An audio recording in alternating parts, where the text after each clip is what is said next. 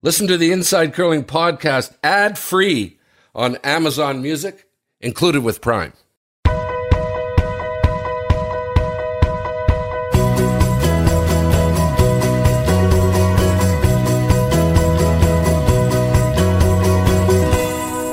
Well, here we are. Hi again, everybody. Jungle Jim Jerome coming at you with another episode of Inside Curling. I dressed up for you guys. You see my painting shirt, Kev? Okay. that looks really good. I, I, do it when Warren makes me really upset. I go uh, go crazy with painting. Uh, Warren, how are you doing? I'm just fine, Jim. Things are lovely here in the West Coast. His tone scares me all the time. uh, the show goes on. Kev, you're down in uh, Calgary. Warren's out west. And I'm here in Edmonton. Uh, great show we have for you. We want to thank our sponsors, first of all, who are back on board with us again Sports Interaction. They bring you what is happening around the curling world. Nestle Boost, uh, the sponsor of our mailbag, Kioti Tractor, brings you hot rock topics. And of course, Goldline has been sponsoring In the House, our guest spot, which we do have today. First, what's happening around the curling world? There's a couple of events that happened this week. Kevin, you're going to bring us up to speed. The men's IG Wealth Management Showdown was in Swift Current, the women's Autumn Gold in Calgary, and a men's event over in Switzerland in Bern, the Grand Prix, they call it. The Pan Continental Cup just got underway in Calgary. Uh, we're going to take a quick look at that. That's a qualifier for teams to go to the Worlds. Warren, you're going to bring us up to speed on all of that. We have talked on the show the past uh, couple of weeks about the challenges currently taking place with curling in the USA. Uh, and we're going to get an update on that. Uh, there's an ugly story, of course, that we've been bringing to you. And Warren, you've got an update. Hot Rock Topics. Uh, look for a while like Vancouver was going to have a bid in place to host the 2030 Olympic Games, the Winter Olympics. Uh, that collapsed last week. Uh, and we're going to see what happened there and what the future looks like for the Winter Games. Uh, mailbag over the years, a number of discussions have taken place regarding the use of single hack placed on the center line rather than having a separate hack for right handed and uh, left handed curlers. We got an email that asks about that matter. Hmm, I'll be interested in hearing what you boys say. In the house, Olympic gold medalist Tyler George with Team USA in 2018 with John Schuster when they won. Uh, he's going to join us to bring us up to speed on all things in the U.S. curling. Okay, what's happening around the curling world? Brought to you by Sports Interaction, providing competitive odds on all sports. Sports Interaction is Canada's odds maker, and we want you to be 19 years old to play. Kevin, the events we talked about, the men were in Swift Current, the women were in Calgary. What's going on there, those two events? Yeah, well, let's start with the women's, the Autumn Gold. Now, the Autumn Gold's been going on for a long, long time since the 70s, and it's just one of the best events on the women's tour. It's at the Calgary Curling Club, and they have lots of great teams. But remember, I was talking about Eunji Kim and how mm-hmm. good the South Korean team is. Well, they played the local favorite, Team Scheidegger, Casey Scheidegger, in the semi and uh, beat Scheidegger in that game. On the other side, Michelle Jäggi, that's a really good Swiss. Uh, hard to believe. Another great Swiss team, but yes, mm-hmm. another one of the top teams in the world. Uh, Jäggi playing against Jennifer Jones, and uh, Jäggi ended up beating Jennifer Jones in the semi, leaving uh, Jäggi against Gim in the final. And I picked Gim last week, didn't quite get there. This week she did, ended up winning the final eight to two. So uh, the South Korean team that is so strong mm-hmm. uh, won that event. And that's a big feather in their hat. That's a big win for a, a ladies' team. That's viewed as one of the best spiels in the world on the women's side. In the men's, the IG Wealth Management in Swift Current, Saskatchewan, once again, a really good field. Um, just some of the teams that are in it Nick Edin, John Epping, Colton Flasch, and Kevin Koe. One young team that I want to bring up, and this is a team that's been kind of coming on the radar. And, you know, I, I really like, as you know, Jim, when it comes mm-hmm. to inside curling, we like to talk about the up and comers and the young players that are doing well. And Jacques uh, Gauthier, a young team out of Winnipeg. Um, really strong. Actually beat Team Koe uh, early on in the event. Ended up losing in the semifinals to Team Koe, but put on a great show. Actually gave Kevin a steal of two in the seventh. Was tied up mm-hmm. with Hammer playing seven, so had a good chance to win the game, but ended up giving up a steal of two and seven. And uh, and Koe ended up winning that game, going into the final against who else but the Nick Edin crew, still three handed, just rolling through everybody and beat Team Koe six to three in the final. Team Edin winning in uh, Swift Current. Speedy so uh, there's your update, Jimmy. But uh, great fields. it's it's certainly nice seeing the international fields in the world events that uh, are being played around Western Canada. What's happening with the Dean? Any update, Kev? Have you heard anything with the bad knee there? Well, I'm not sure he's really worried about getting back on the ice.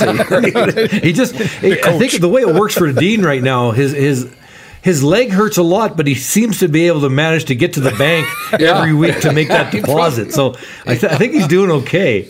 You know, I figure he probably wrecked his knee. You guys lifting his wallet. That's probably what happened. Yeah, uh, for Nick. Uh, well, we wish Nick the best. Nick knows that. Yeah, we all course. care about him a lot, and hopefully he'll be back on the ice soon. Very good, Kevin. Thank you for that update.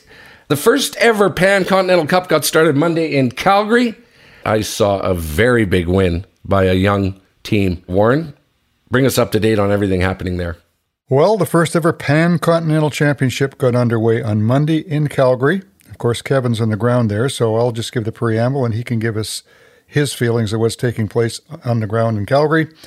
On the women's side, the A division, there are nine teams competing and the top five will earn a berth in this year's Women's Worlds being held in Sweden. I suggested incorrectly last week that both the Canadian men and women would have a spot on their respective world events without having to be in the top five here, but I was wrong. I should have known better. It was only the Canadian men who have an automatic spot into the Worlds because it's in Ottawa. The women will have to earn their spot, but I don't think they will have a big problem doing that because Kerri Einarson is rolling right along and doing quite well. And besides Kerri, there will be four other teams at this event that will end up in the Women's Worlds. The teams that should include Canada, as mentioned, in the end, I believe will be USA, Japan, and Korea. I think a fifth spot will be up for grabs, probably between the balance of the field Australia, Brazil, Hong Kong, New Zealand, and Kazakhstan. In the men's side of the equation, in the A division, there are eight teams competing with only four qualification spots again because Canada has already qualified. The four nations I give the best chance of making it through are the USA, Japan, Korea, and probably Australia because Dean Hewitt, who did so well in the mixed doubles last year in the Olympics, is skipping the Australian entry. So the big thing is that Brad Gushue is playing for here is the title of being the first ever Pan Continental Champion. Playoffs will be taking place on Saturday and Sunday. Kevin, what's going on over there? There's a big game yesterday between Gushue and the USA. What happened there? Well, there's big games, actually, quite a few big games. You're right. Korey Dropkin and, and Gushue uh, had a great game. Brad, on his first one, tried to come around to the back four, came up a little bit light. And then on his last, went the other turn and tried to come around to the back four. And it just hung out in the open. And that enabled uh, Korey to play a soft weight hit to get rid of it and count a big four ender. And that really put the game away for the U.S. So a huge win for US over Canada in that one. But I agree with you when it comes to the teams that should make it. Um, you mentioned in the men's side New Zealand or to Australia, but Australia actually gave up a steal coming home to New Zealand, and uh, New Zealand beat them. New Zealand's a, a young men's team who have been putting a ton of effort into the game.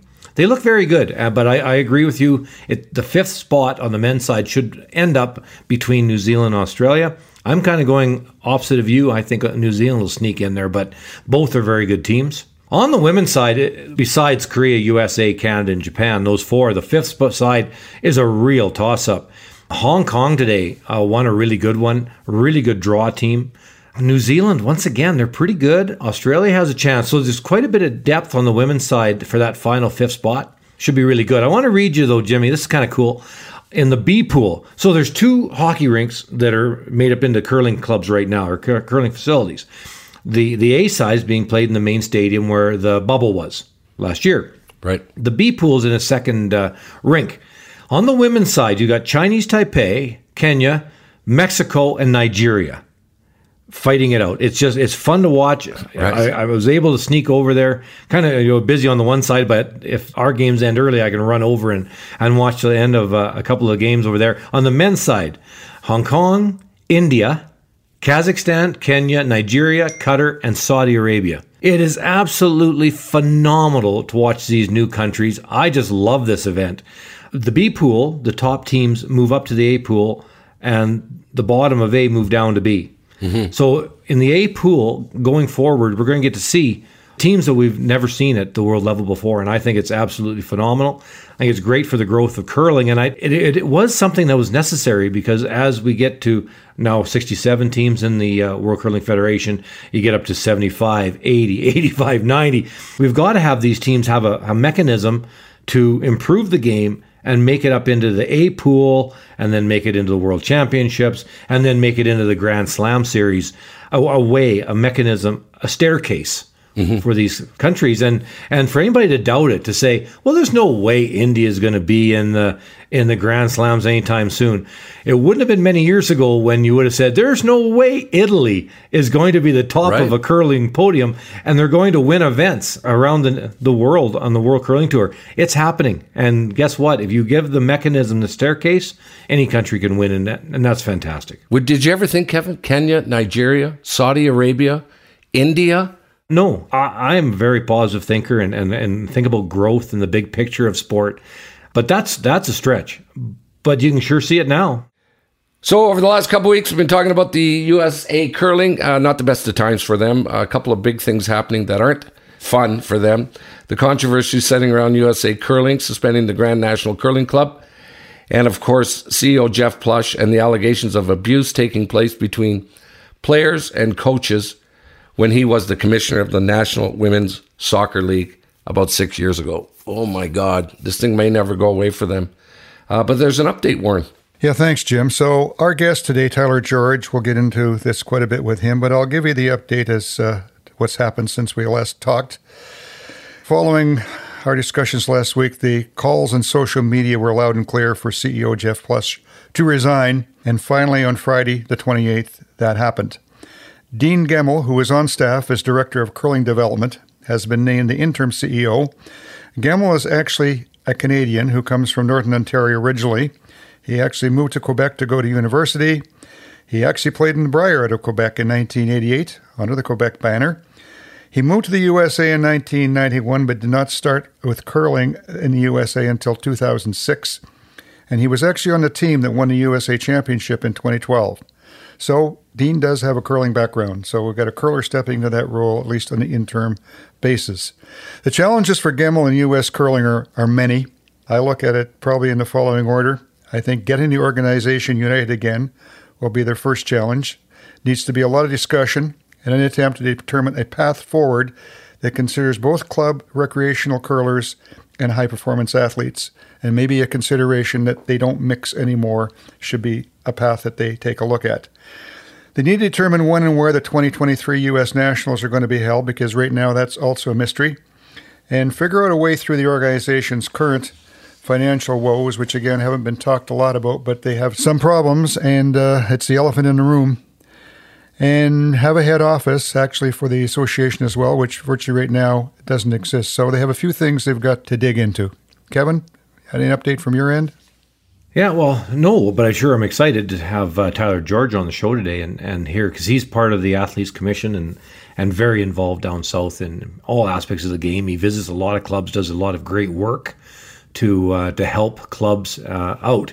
So he'll he'll definitely have some opinions. And f- from my point of view, it's one of our, our fastest growing nations in our sport. So uh, the sooner this gets resolved and we get curling uh, I guess get rid of the cloudiness of curling down yeah. south, the better, because uh, um, that's a country that's been growing like crazy, and the, the, the, athletes are getting so much better all the time that hopefully it goes away quick.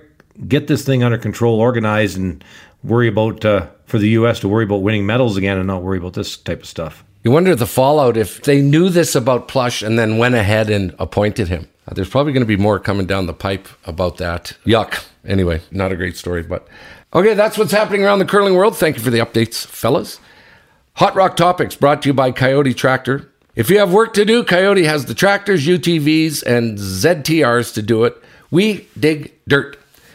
Uh, last fall, Vancouver was really seriously considering putting a bid toward the 2030 Winter Games in Vancouver, a group that was actually led by three Aboriginal nations and supported by the city of Vancouver, seemed to be on the move. Something happened this week, Warren. Well, it seems like the event is probably dead. As you mentioned, it was supported by the three Aboriginal nations within Vancouver and the city of Vancouver. But last week, the province of BC made a public announcement and said no, that the province of British Columbia will not be supporting the bid, which means the federal government will be out as well. The main reason given the cost for the bid overall, if everything was to go through to completion, would be around $4 billion. A large chunk of that having to be bid off probably by the province of BC, and they just felt it was too much at this time. Probably, I suppose, the right decision. The BC government got uh, kicked pretty good here about two months ago when they announced that they were going to have a billion dollar update to the provincial museum, and they had to withdraw that one because it didn't go over very well. So I suspect it was uh, same reasoning, but it's going to be interesting to see what happens from here with regard to the 2030 games because there were actually two other bids, sort of, Sapporo, Japan, and Utah, Salt Lake City. Uh, Salt Lake City recently has suggested that they may, may, may be more interested in the 2034 Olympics than rather than 2030 because of Los Angeles hosting the 2028 Games. And there are some issues as well in Sapporo that doesn't exactly make it a slam dunk, although it appears right now to be the only option. What is the future of the Winter Games? It seems to be becoming more and more expensive, seemingly fewer people interested in it. It's been very good for curling from our end of things. I mean, I was part of the group that fought hard back in the 80s to get first to be a demonstration sport in 88 mm-hmm. and then to be a medal sport. And we had to scramble to get the 25 nation minimum that were required to even qualify for a medal status at that time. Mm-hmm. Today, there is roughly 68 nations are now members of the World Curling Federation, all of which is uh, the result of the Olympics. The Olympics are probably the main funder of the World Curling Federation. Every four years, they get a check for. It used to be about 20 million. It maybe is a little less now, but it's a fair chunk, and it's what really keeps the World Federation going. Here in Canada, the Canadian Olympic Committee, like every Olympic committee around the world, gets another large chunk from each Olympic Winter Games. And again, a major chunk of that goes towards the training and development of the Canadian athletes who potentially could be going to the Olympics. So that's all tied into that. And even though the athletes directly involved in the Olympics don't see any money in their pocket out of it, uh, it has a lot of spin offs that do impact a lot of the curlers around the world. So I guess the question is where do the Olympics go from here, particularly the winter? Summer seems to be okay, but the winter is the issue. Does it uh, maybe go into just a couple of sites and rotate it back and forth so the facilities are in place and things stay the same?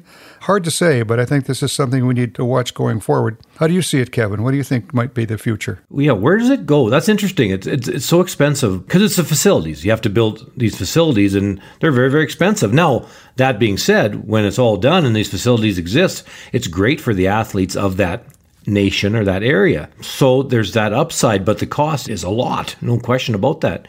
But you bring up quite a point about maybe having two or three nations that have the facilities full time, and you can move the Olympics from one to the next to the next, and therefore the infrastructure stays.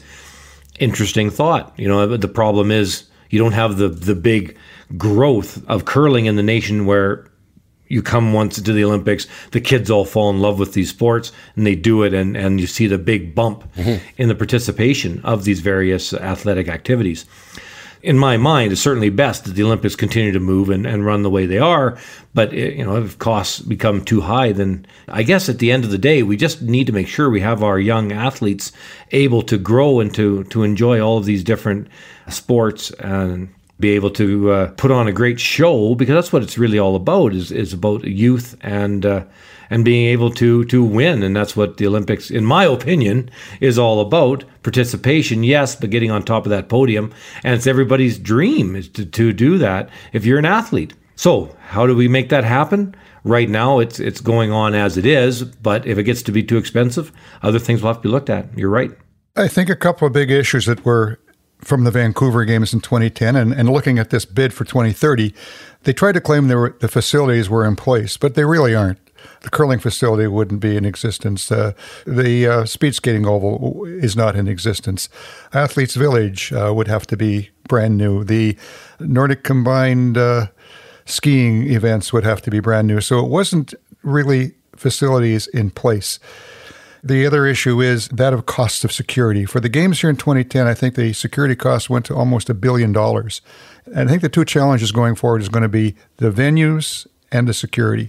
Can you imagine the guys putting the budget together and then go, Da, da, da, yeah, four billion. That's a big number. It's a lot Carry of the zeros. seven, multiply by two. the other thing is, Warren, Kevin, people don't like the Olympics. There, there's more people that that'll surprise you that aren't interested in having it in their city. They're not interested in paying the dough, they're, you know, and living in the province and all the costs of it and stuff like that. So it's not always as popular as you would think. We'll see. So there we go, hot rock topics, and that's a hottie for sure. Four billion, my God, it's a lot of hot cash. We've got our mailbag segment coming up right now, brought to you by Nestle Boost, complete nutrition to fuel your day. Patrick Gillis from the St. Paul Curling Club in Minnesota has asked a very short question uh, for you guys. Could you please discuss the single hack proposal, its pros and cons? Single hack, Kev. I, first of all, one hack at the center line, no left or right anymore. Correct. That's what they're talking about. Okay, you go first. Sure. So, uh, Patrick, I was just down at your club the other day. So, uh, love your club, and uh, yeah, a lot of good friends down there. We're down there quite often these days. But anyway, one hack. There's a few issues with that. I guess if it was wide enough, the drawback position that's being taught is to bring the, the rock back under the crease in your arm, under your, under your armpit, not to your toe. So if that's the case, you'd want to have starting the tangent on the center line. You're going to have to have your foot to the left of the center line, depending on the width of your shoulders. So the way hacks are built today, I would love to see them be slightly closer together so that uh, females without wide shoulders can actually start the rock under the crease in her arm, which is very close to center line. And that way, her outturn and inturn tangents can be equal. And that's something that when you have two hacks, for Marc Kennedy and myself, when we curled together, we both squeezed to the to cheated to the inside of the hack, and that way his lefty outturn, my righty inturn, would have the exact same tangent and therefore curl the exact same amount. You could broom accordingly. If you only had one hack in the middle, let alone if it's a wide hack, you're going to have people that still lift the rock, hit it, because of course you clunk the rock into it, it's, it's in the way. But that being said, it won't be very long before nobody lifts. But a rock in the middle, if there's only a normal width of hack, then I'm going to be starting my rocks two or three inches because of the width of my shoulders to the right of the center line. I can't start it on the center line and, and have my tangents be the same because obviously it's in the middle. So it doesn't the physics of it doesn't work. But the hacks the way they are today, I certainly would like to see them be flat and not concave the way a lot of the ones that are used are. I wish they would be flat. The days of lifting the rock and, and cushioning your foot in the middle of a concave hack, that's just not a thing anymore because people don't do the Pee Wee Pickering lift anymore. It's not a thing. So the hacks need to change. They got to, be flat and maybe a little bit closer together than what they are today, taking into account females with not as wide as shoulders, and that way they can throw from the center line both inturn and out. But as far as that, that'd be the only two changes I would make to the hack today. Not just one hack that's a foot and a half or two feet wide. You could do that. How do you keep the person from going way to the other side to increase their angle uh, on an outturn come around? You can almost be coming at a different, completely different direction. So those are the problems that I see. And uh, Warren, what do you think? I think I tried to answer that pretty clearly.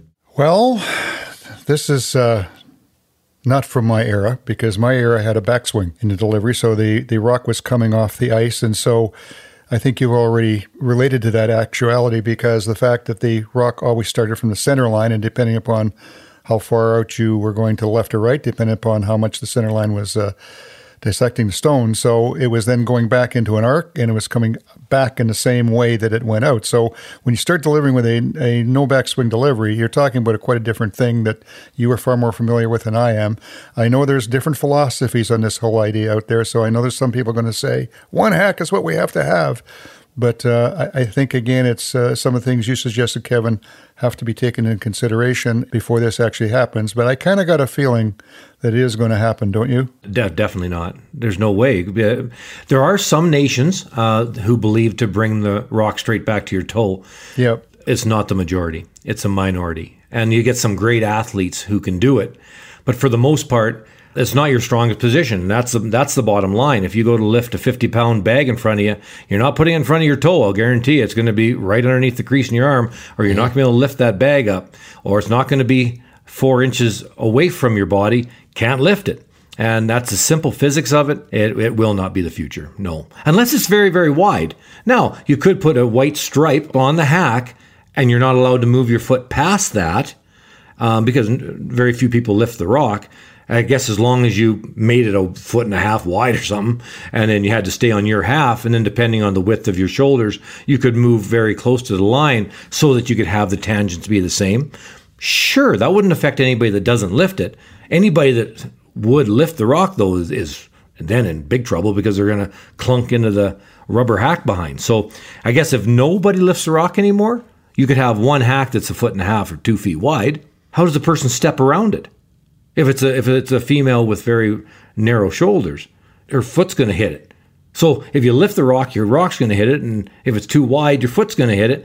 The only way is if it's only a normal width of hack, and then the physics makes no sense. So no, this it will not work. Warren, do you remember? Uh, because you're our, our, historian, who started the slide? Do you remember who the first guy was to try it, or Kevin? That you're talking about a no back swing delivery? Yeah, yeah, yeah. Where the yeah no lifting of the rock. Well, the first guy that uh, we ever encountered with it from, from my era was uh, was Darren Fish from Edmonton when he won the Canadian Juniors in 1978. Oh, okay. With the tuck slide.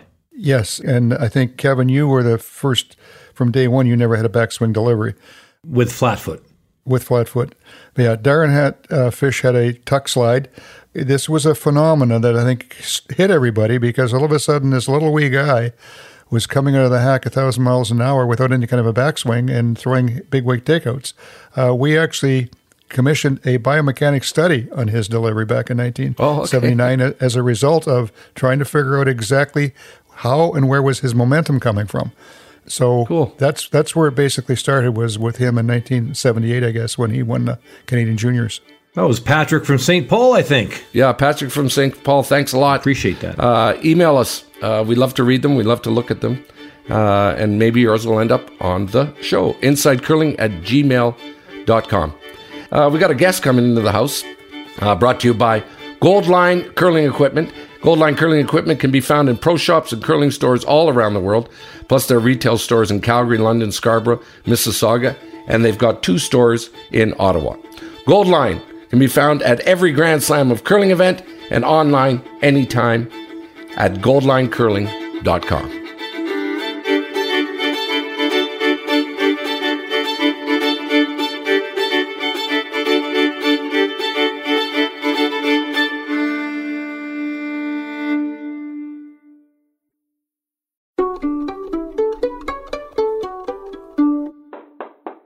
As promised, we got a guest. By the way, fellas, I uh, once in a while you'll hear my garage door open.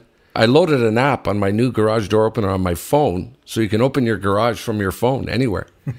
and every time I get a call now, the thing opens. So I don't know. What, I don't know what I did. Uh, uh, anyway, uh, he is from the USA and uh, was a top level curler there, and he's do- doing some commentary with Kevin now in Calgary. We're talking about Tyler George, who played third for John Schuster in 2018 when the t- team won a small little prize. Uh, we call it the Olympic gold medal. Um, when the games were in Korea, way to go, uh, Tyler. We're happy to have you on board. How's it going, Tyler? Everything's good. Uh, you know, listing my accomplishments. Basically, I just try to do whatever Kevin does. You know, I got Olympic gold. Now I'm in the commentary booth. Uh, he seems to do pretty well. So I just look at his uh, resume and then I chase that down. All right, that's enough of the sucking up, Tyler. Yeah. Okay, no more of that. Okay. what's what's Kevin like on air? You know, Warren and I have always wondered. That's it's pretty much the same. PG version, I think, would be the best way to put it. But quick, sharp. You know, he's always ready to fill uh, the downtime and very professional in the booth. The you know, it's been fun learning from and working with him uh, from the NBC time to the uh, World Curling TV time now too. Uh, we talk a lot about the U.S a, and we talk about recently, of course, there's some stories floating around that aren't good.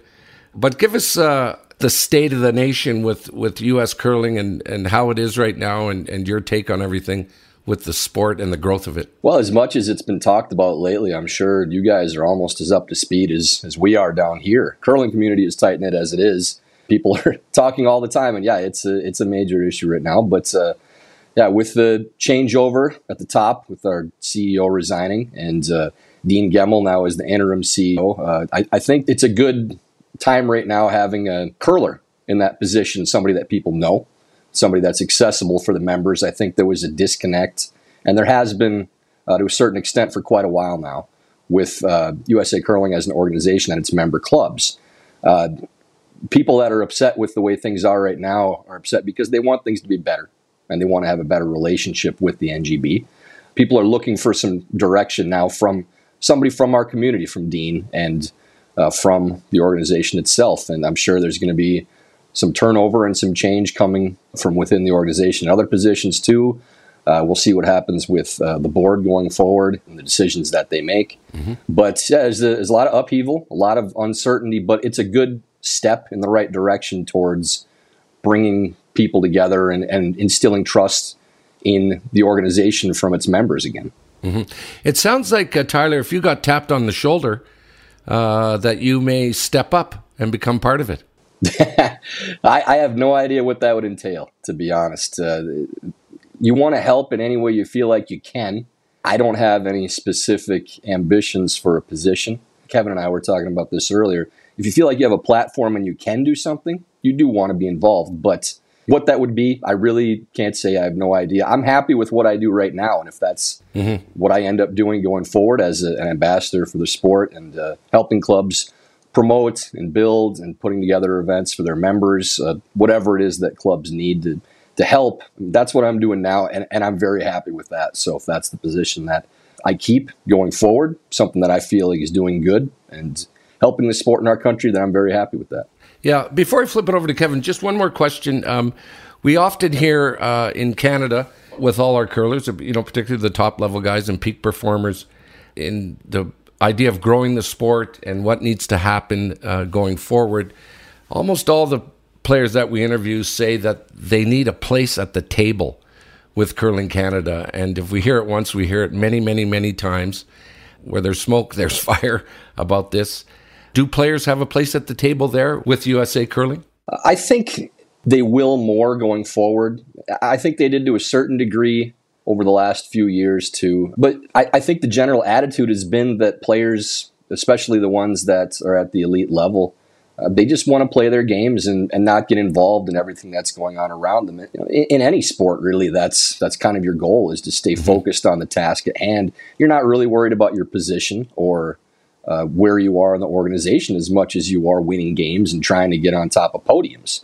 So that may change a little going forward because I think players are realizing they have more influence and more of a platform that they can do things to help their sport, whether it's at a grassroots level or at an organizational level. But it, uh, should be said that there isn't really any obligation for the elite athletes to do something if they don't feel that they're qualified to do it. That seat at the table doesn't feel like it's something that they're comfortable with or where they could have an impact, then it's just fine that they go and they play their games. They try to win as many as they can and help the sport on the competition side of things. that was the the biggest contribution that our team made to our sport was winning at the Olympics. That gave us the platform that now we can do something more significant if we choose to put ourselves in that position. And uh, for the time being, again, you know these these players are they're just doing the best they can to train and get themselves prepared to to win in top level competitions and get the United States in a better standing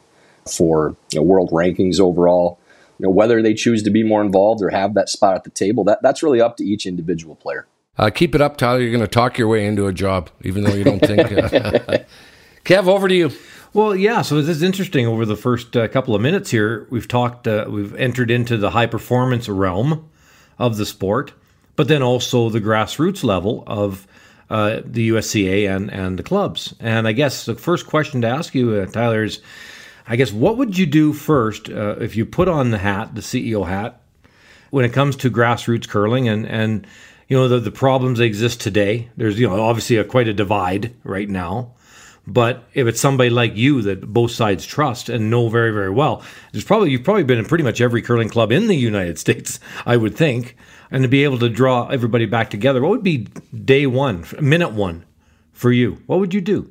I, I think that's the simplest part of, of the equation with this is that a lot of the disconnect, and we had this conversation the other night in a players' meeting, and I think it's okay to talk about this publicly that a lot of the disconnect with the clubs and the organization is from the fact that the clubs don't believe that USA Curling cares about their needs and their wants and what can help them grow and prosper. Whether that's fact or not, the perception is what matters for that relationship.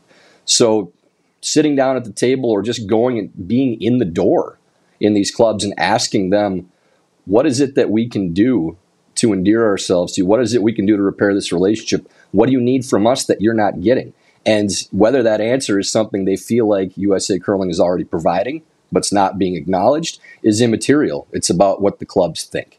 And if the members now have the perception that USA Curling wants to fulfill their needs and wants to help them grow and prosper. The actions themselves that follow, that's secondary, really, as, as strange as it sounds. What the clubs believe is the biggest thing. And if they have somebody, and I'm hoping that Dean takes this on too, and I think he will, having more contact directly with the clubs themselves and asking in a conciliatory manner, what can we do for you? Don't tell them what you offer, which is what's been going on for the last couple of years. Don't tell them why you should be happy to be a member of USA Curling. Ask them directly what they can do and what they need. And I think that's a huge first step. And anything you do, putting those things together, whether it's camps, ice tech things, events for members, uh, anything with helping them promote media opportunities, it, it's different with every club. And I've found that with the traveling events that I do, that you don't just walk in and say, here's the template of what I can offer. You say, okay, I've done a lot of these things. Here's some options, but what do you need? What can I do to help you out? That's step one. That's really the biggest thing that anybody in charge would do. And then acting on those things obviously will make a huge difference too. But showing up, being accessible, showing that you actually care about your relationships with the clubs, because curling is such a community oriented sport that that attitude of we know you're there, we hear you, we care is something that's been missing for a few years now. Yeah, every club, and I'll let Warren in just a second. Every club in, in, in the world, I would imagine, would enjoy having uh, a young person from their club end up doing what you guys did and get to the top of the podium. That, that's that would be the dream of, of every of every club, recreational or not. And that's where the crossover, I think, really uh, obviously exists when you've got all the curling clubs across the U.S. or across the world, and the young competitors growing and trying to get good and then the high performance because you need these young people to get good to get into the high performance program so they can start to be successful um, i guess i'd love to hear from your side of things from the high performance side to grow curling. Now you do have tremendous young athletes in the us i've said it before on this podcast. The growth of your athletes there may be a little bit lacking in maybe the depth of the pool.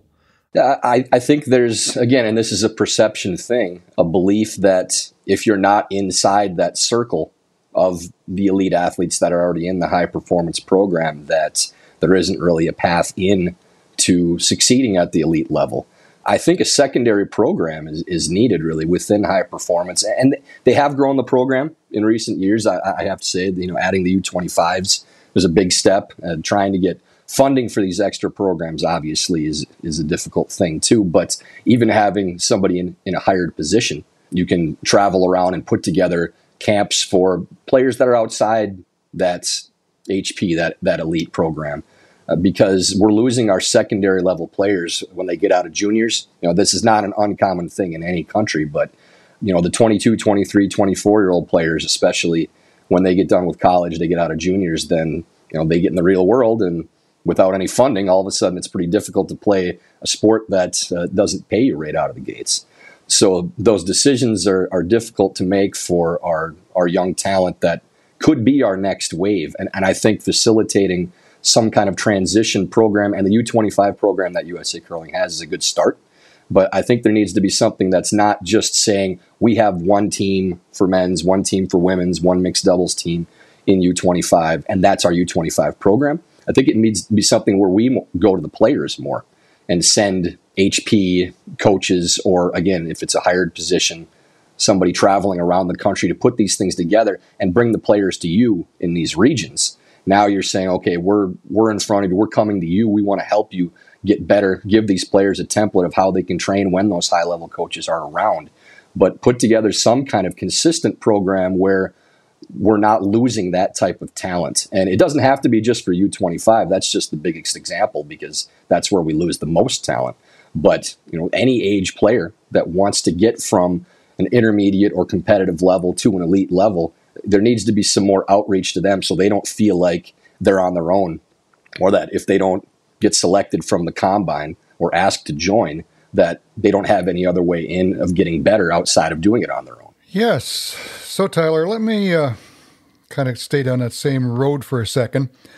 And I look at this issue is maybe more prevalent in the U.S. than Canada because the club dues in the United States play a major factor in what the association can do, but not so much here in Canada at the moment, anyway. But I look at the uh, the clash between the recreational club player and the uh, elite players in the U.S. And I think probably have heard the word many times. Why should I pay $34 to a national body a year? What does that go towards?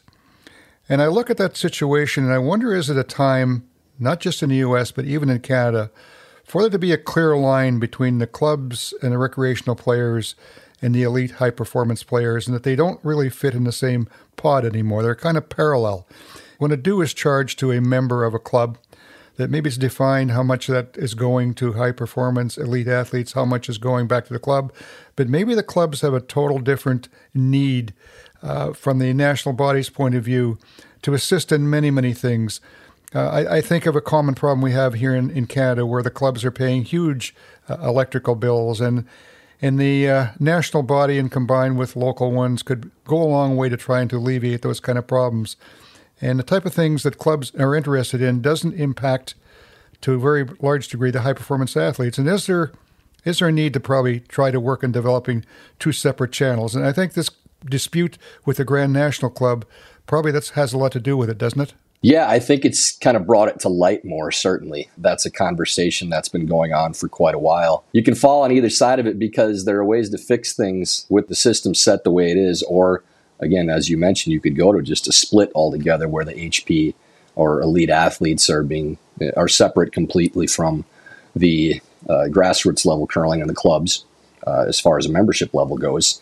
Yeah, I, have thought a lot about it, Warren, and, and honestly, I've gone back and forth because I think that there is a way forward. Because especially, I mean, when you look at the GNCC situation, the reason that they're not saying we're okay, we're done with being members, we don't want to be involved anymore, is because they think that there is a path forward with a better relationship with USA Curling that they can help them grow and prosper, and that those $34 ends up going towards something that does help the club in the future and help grassroots curlers. And for a nominal fee like that, if you do feel like you're getting aid from your NGB, then it hasn't been an issue for members to pay in the past. You know, they're not upset about the dollar amount itself. They're upset about what they get from it.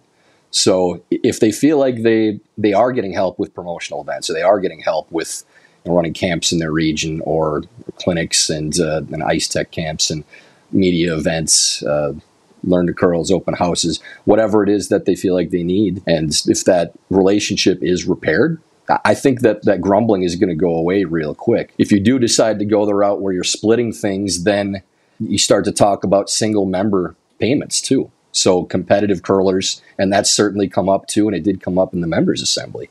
You know, it, it's like a golf model where you're paying as an individual as opposed to a club to be eligible for playdowns, and it's a tricky spot with that because immediately if it does happen, and I know we we lost a lot of clubs with regard to member fees right now, but if entire clubs and members aren't required to pay a fee because they're a member of a USCA member club, the amount of people that are paying dues is probably going to go down significantly. But there could be multiple avenues, as you said. You could pay as a competitive player for that single membership, or you could pay as a club member on the grassroots side of things, as long as there's still transparency with regard to where those funds are going, as you said. So if the if you're paying as a member club or a, member athlete, uh, then you want to know that those dollars are going towards helping your club. And if you're paying as a competitor, then you want to know that those dollars are going towards helping elite athletes. So if you could have a, a two avenue system where you know exactly where the, that money is going, I, I, could see that working. It's just I'm not the one to put it together, probably. yeah, no, it, it would be complicated. Yeah, a, a, smarter man than I or smarter woman than I could probably uh, put something like that together. But I could see it working. Yeah, it just would take some time to get it together. I think it has to start somewhere because both sides benefit from the other as well. I mean the the club benefits from the profile that the high performance athletes are going to give the sport, so it's going to bring new members.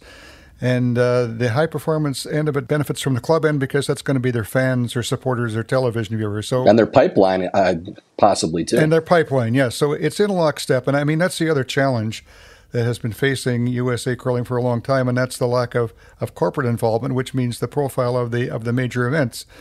And as you're well aware, I worked a couple of years on trying to build the brand higher is what we were basically trying to do. And I, I, thought we were coming along pretty good in the fact that Curling Night in America was there fairly solid. The profile brand of the national championships was getting a little stronger every year.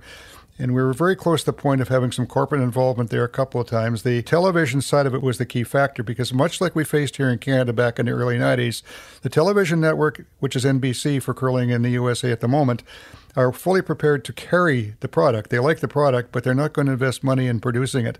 And so that was a challenge that we were having, and I'm sure still is, is facing everybody today. So as I look going forward, maybe again, the brand has to start back basically from square one probably now, but it's got to be built again. I would hope the Curling Night in America thing can come back in some aspect, but I think that's the other challenge. How do you, as a player, uh, in the U.S. think uh, how all this should materialize and, and what can be done to make it better?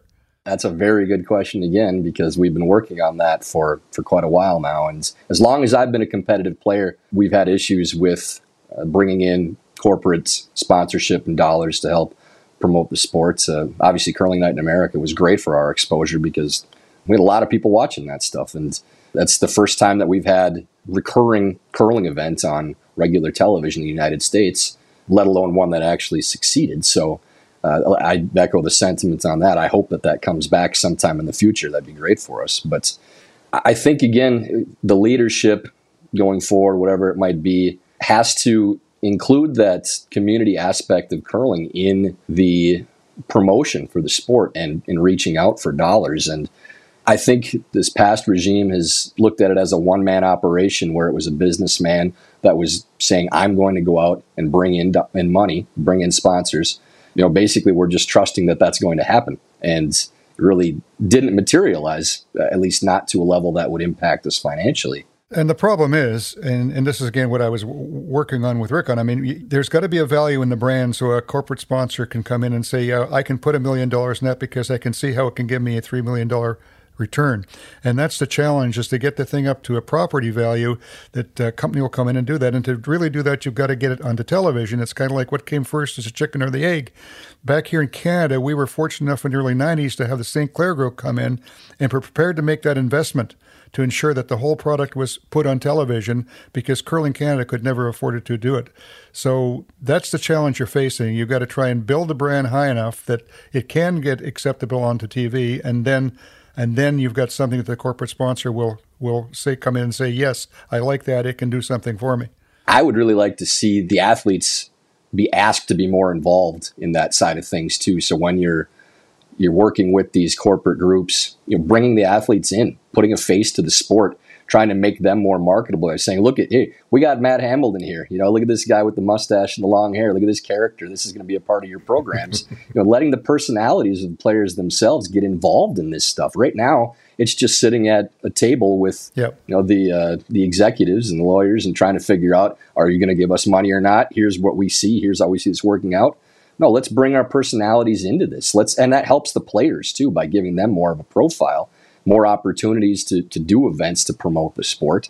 And that's something that's, you know, if you ask the athletes in the high performance program, even the guys from the Olympic gold medal team, USA Curling is not really worked at all to promote them to help their sport, you know, to put events together or to build goodwill with the clubs around the country, even having them with appearances. Now, that's a very simple program and an easy olive branch you can use for your clubs and for your marketing purposes because we do have marketable athletes. We have personalities. We have things that executives could look at and say, yeah, I'd like to have that guy on my channel, or I'd like to have uh, our logo on their jersey.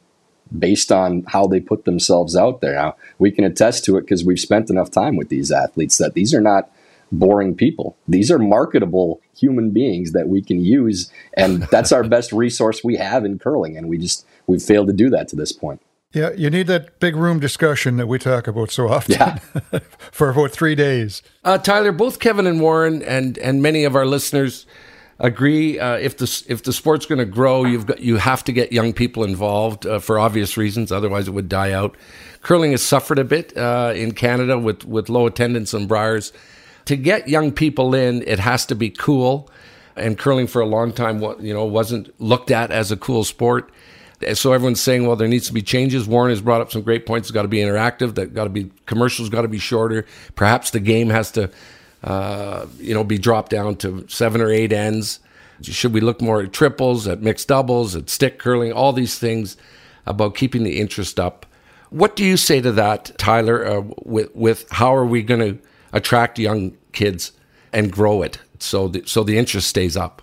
Getting them in the door is the biggest thing to start with. I mean, with any curler of any age, you show up, you try the sport out, then it, it has an allure. People love to play it. They love the the inclusiveness of the sports. Mm-hmm. A- again, a lot of that comes down to marketing, Jim, because we have athletes like the Young Bucks in the U.S., Korey Dropkin's squad. That's these guys are you know young, energetic, good-looking guys. That that's again a resource that we need to tap into more for sending these guys around, you know, having them available at events, even grassroots advertising, doing social media, you know, using, uh, I, I guess TikTok is the biggest thing now. I'm, I just turned 40, so I got to try to keep up with this. Uh, but, uh, you know, Twitter, Facebook, Instagram, all this stuff, you know, these are simple outlets we can use with our especially younger athletes to to advertise our sport, you know, and to that's the easiest way to get attention these days. You know, it's not as simple as just doing these camps and saying, "Hey, we're running a junior camp or a camp for 25 and under. You know, just come show up and you're going to love the sport." You know, that's how we've always done it. But I, I think USA Curling has a major opportunity, in particular, putting together something like that, having a media manager that involves the players more. And I know I keep going back to a lot of the same things with mm-hmm. we need to involve the players. We got to get the players involved. We have to use them for our marketing tools, but they work in all of these things. You know, it's not a complicated equation. So, Right. you know, it, somebody like myself, you know, that's that's probably a little past where I'm at. You know, I, I'm happy to promote as much as I can and help these clubs. But if you do want to bring that younger crowd in, then yeah, use the younger athletes and talk to them see what kind of resources they have with you know maybe there's social media avenues i don't even know about there's a very good chance of that at this point it's a simple fix and you're going to be in front of more people with those types of uh, avenues than anything else that you could use Uh, what about the game itself? Before we let you go, do we shorten it? Do what? What do we do? Less rocks? Oh, there's all sorts of things we get from people on email. Like, what are you thinking, Jim? 13 total? Or? I get seven. You guys get four. Okay, that's what I'm going to do. I would say less ends only for charity events or less rocks maybe even but uh, no uh, i think the game has to go to eight ends eventually the tide has turned pretty strongly i think in my time now with the WCF Athlete Commission talking with athletes about what they think needs to happen going forward. I know there's been discussion about uh, advertising revenue possibly lost because of less time on broadcast. I think that's something that's probably more in effect for Canada than anywhere else right now. Probably not for us, but if we're going to get more TV opportunities and squeeze into that two hour window, I think eight ends is, is the way that we're going to need to go. I think it's going to happen sooner rather than later, too, based on the general sentiment that two hour frame is just so important for TV. And Right. it, it is a long game. And the the concerns about whether or not a, the better team still wins in an eight end game over a 10 end game, I think are, are kind of diminishing now. In general, you know, you look at the, the slams and the tour events, the best teams are still winning consistently in eight end games. It's not really changing the results that much. So as long as we feel comfortable that we can bring in more revenue through an eight end program than a 10 end one, then I don't see any reason why that shouldn't be the direction that we go sometime in the near future. With regard to no tick, I think there was some trepidation with that from the players once it was instituted, but after playing it and getting used to it for a while, uh, they see the value in it with regard to viewership. Uh, the results of games in the small sample size that we have to this point show that the team, especially in that uh, all important last end tied up situation, Uh, the team with Hammer is still winning close to the same amount of games as they did before the no tick rule, but the the end is more interesting. The game's more interesting overall, but especially those last few ends of the game where there's one objective in mind for both teams, and that's all they're trying to accomplish. Again, as long as it's not really affecting the percentage of the total outcomes of these games, then the players are fine with it. And uh, I think they enjoy the, the game itself more with the no tick rule. And again, in my athlete commission role, I haven't spoken with anybody who's vehemently against it. There are people that are mm-hmm. uh, kind of in the middle, and there are a lot of players that are strongly for it, but very few that are against it. So both of those things, I think, will end up being permanent fixtures for the sport going forward. Uh, Kev, you got anything else? before I let Tyler no, go? I sure appreciate uh, Tyler. We're going to see you in a few minutes back on air. yeah, yeah, no, no rest for the wicked. You can see behind us the decor. Uh, Tyler and I are not sharing the same room. no, but, okay, uh, no. Uh, uh, you can tell we're in the yeah, same. I can't hotel. reach over and punch him right now if you got me with an aha question or anything. But if if you really want some entertainment tonight, though, make sure you watch Kevin's recast feed he'll be doing a game all by himself at seven mountain time. So that that conversation that he's always carrying on with himself anyways is going to be a literal one tonight so. he's never alone. There's about three voices in his head going all the time. Yeah, I, I, I, had to do the solo broadcast twice already. It's very interesting to, to try to pull off. So uh, if i wasn't doing a game already i would definitely be watching kevin tonight uh, Tyler, thanks so much for coming on. I'm, I, I, sort of get lulled into complacency when we do these interviews that you actually won a gold medal. Uh, of course, Kevin did in 2010 and you did in 2018. Uh, and what an accomplishment that is. And I, I, I love to ask guys, um, for, first of all, why'd you retire quickly? Uh, there's a lot of reasons. Uh, I think the biggest one for me was just burnout. You know, uh, I, am not a Glenn Howard type of guy that just wants to play until you can't do it anymore. I Right. I played until I was 35. That was basically 25 years of curling for me, with 20 years competitive. And the seasons get longer and longer. Uh, th- there's other things that you want to do in life too. And uh, at the time when I retired, I thought it would be a temporary thing. I thought maybe I'd take a year off because I did that one time in the middle of my curling career, and mm-hmm. then came back uh, with a, the love for the game stronger than it had been before in this particular scenario with the platform that you have after you accomplish that feat, I have more fulfillment now from the things I can do for the sport off the ice than I did on it. So if I win 10 more national championships, you know, maybe stumble into a world championship somewhere, yeah, that's going to be great to have in the trophy case and for a personal accomplishment, but it doesn't really do that much for our sport. And I feel like every time I go into these clubs around the country, uh, all these appearances that I make, whether you know, it's with uh, you know the arena clubs that are trying to get to dedicated ice, or established clubs that are looking for promotional things or just member experiences. I feel like I'm doing something that matters. I feel that uh, there's impact in, in, what I'm able to accomplish in helping the sport going forward. And that fulfillment that I get from that role is what I used to get from competing. So as long as I still feel that way, and as long as my back still feels the way it does right now too, I'm happy being off the ice. And uh, I, I, don't really have that drive to do it again. And it's not like I don't think I could. You know, if I chose to, you know, you, you get that fire every once in a while watching. We we talked about that last night too. That's uh, you know, you, especially when you're watching your old team play and thinking, God, I, I, if I was out there, I could do this. You know, but right. but putting in that work to get there and all the, the time on the road and the, the the time in the gym and the practice and everything, you know, it's a lot to take on and understanding what it actually takes to get to that point and succeed at that level and then looking at another four year quad and saying, okay, that's what you have to do again if you want to get there. That's a that's a tough thing to take on. And as long as you have something that fills that gap for you, which I do with this role, trying to promote the sport and helping it grow and helping the clubs, then I'm good with things. I, I have my fulfillment that still keeps me in the sport. Whatever I can do going forward to help, you know, that's yet to be determined. But as I said, if I just continue in the role that I'm in and I feel like I'm making an impact with what I'm doing, then I'm happy to do that. And uh, unless that changes, then that's what I'm going to keep getting. If I won a gold medal, man, I would put it around my neck. I'd never take it off. Where's your gold medal? Uh, it's it's at home right now, just on my mantle next to uh, the television. Uh, it does travel with me pretty frequently because a lot of the time I feel like I could just send the medal and stay home and people would be happy. uh, but yeah, it's it, it does a lot of traveling. The ribbon's almost completely torn off. Cool. Uh, the bar that attaches the ribbon to the medal is loose, and I can't get a jeweler uh, that'll actually do something with it because they're terrified. Uh, yeah, but right. uh, yeah, that's that's part of the the platform you get. That's part of the joy of sharing that cool. experience. And our motto after we won was, uh, "It's they're America's medals. We're just the ones that take them home at night." Olympic gold medalist Tyler George. Thanks a lot for joining us, Tyler, uh, and and all the questions you answered. This is great, great stuff. Good to get up to speed on what's going on, and uh, good luck working with Kevin. Were you supposed to work with Kevin? And then you said, no, forget it. He can do it by himself tonight. no, it's it, it's designed to be a solo broadcast. Kevin and I actually do have one game coming up later in the week. Uh, I believe it's the Canada USA women's game. I'm supposed to be the play by play for that one, and Kevin's the color guy. So that's a new role for me. I've only done the play by play with that solo broadcast I did last night and this morning. So uh, that's going to be the high pressure one, trying to trying to set Kevin up.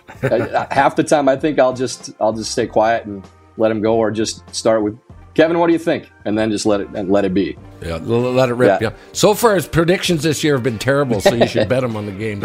Tyler, thanks a million, man, for joining us. Uh, really appreciate it.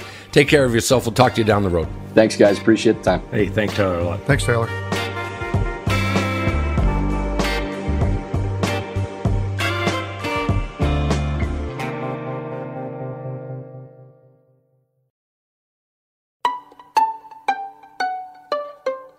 Well, there you have it. I like that guy, Kevin Tyler.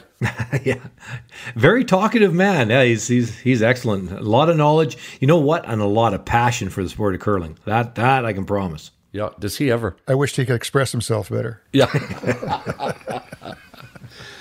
yeah, it'd be nice to have a guy on the show, Kev, who would express himself and give his opinion, uh, controversial and uh, offside and taking people down. Who? Oh yeah, okay, I got it. Yeah. Uh, that's another show in the books. Uh, we want to thank all of our sponsors, of course, and Rod Paulson. I see Rod pops in here once in a while now. His beautiful face. Rod's company is In-House Strategies, and they do all the great work on our Facebook and our Facebook page and group, and they manage a bunch of our emails. Thanks a lot, Rod. Uh, if you don't belong to the Facebook group, uh, sign up, man. Get in there, join the conversation. Uh, there's lots that goes on. And a reminder if you want to email us, again, do it at insidecurling at gmail.com. Kev, this is the second or third trip now of you using air miles. You're going to use them for the next 7,000 days. well, curling's going on. You're down in Calgary. Enjoy that. Everyone get out. If you're in Calgary, go watch the uh, the curling that's going on there. Uh, those teams are going to go to the Worlds. So good stuff to watch. Thank you to Sports Interaction, Kioti, Boost, and Goldline, who make all of this possible. Take it easy. See you, Warren. See you, Kevin. Thanks, Jimmy. Thanks, Jim.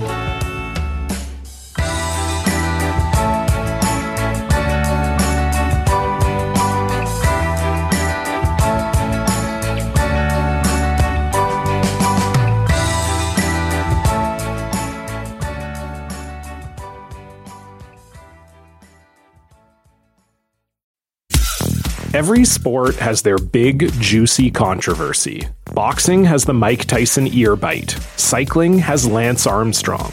Baseball has its steroid era. Curling has. Broomgate. It's a story of broken relationships, houses divided, corporate rivalry, and a performance enhancing broom. It was a year I'd like to forget. Broomgate. Available now.